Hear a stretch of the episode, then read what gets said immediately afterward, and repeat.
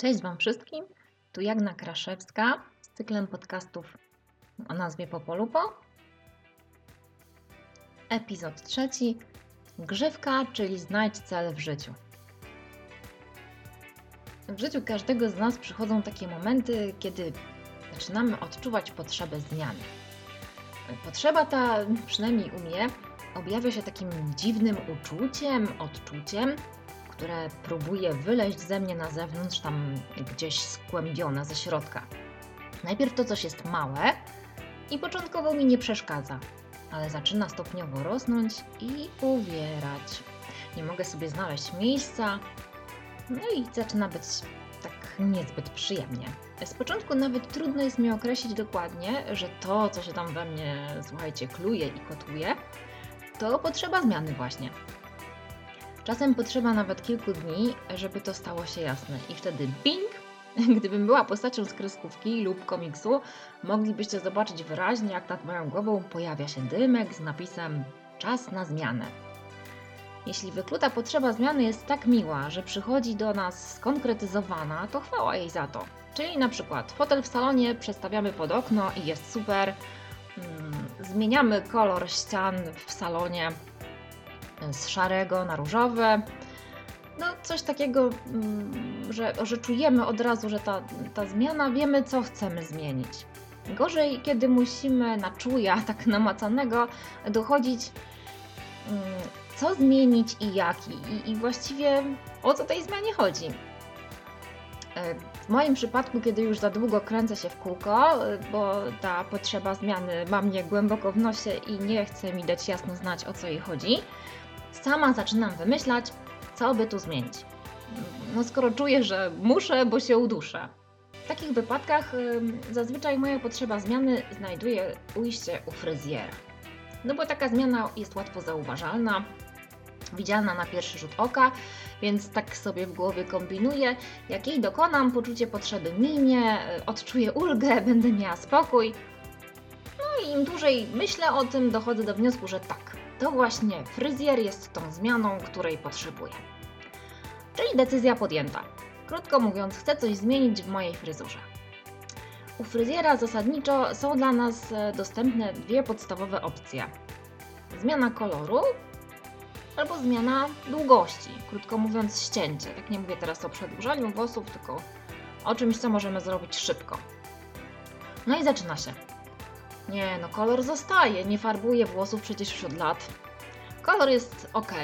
Po co farbować? Zaraz będą odrosty. Pamiętam, że jak kiedyś farbowałam włosy, to właśnie tego nie cierpiałam. Nie, nie, nie, to bez sensu jest. Ja w ogóle nie za często chodzę do fryzjera. Nie, kolor zostaje. No to, to co? To długość. Hmm.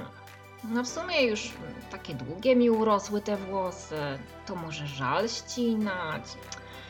Może długo trzeba będzie czekać, żeby mi odrosły, jakbym się rozmyśliła. A poza tym lubię nosić włosy związane, a krótkie nie dadzą się związać. No, ale z drugiej strony niby lubię krótkie włosy, ale wolałabym mieć krótkie na przykład we wtorek, ale już w piątek znowu długie, a tak się nie da, więc e, okej, okay, długość też zostaje. No, może ewentualnie podatne końcówki. Dobrze, czyli koloru nie zmieniam, długości nie zmieniam, to co ja zmieniam, skoro pragnę zmiany teraz, zaraz, już, natychmiast? Myślę, myślę, no grzywka, bingo. Tak, grzywka będzie bomba, bo od razu coś się wizualnie zmieni i w ogóle, a jednak z drugiej strony się nie zmieni, bo te włosy zostaną długie.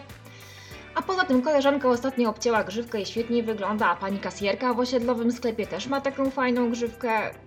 Na bok jakby, tak to jest to. Obecna grzywka. Od słowa do czynu idę do fryzjera. Jak już siedzę na fotelu, to okazuje się, że z grzywką wcale nie jest tak łatwo. Jakieś różne jej rodzaje są, słuchajcie.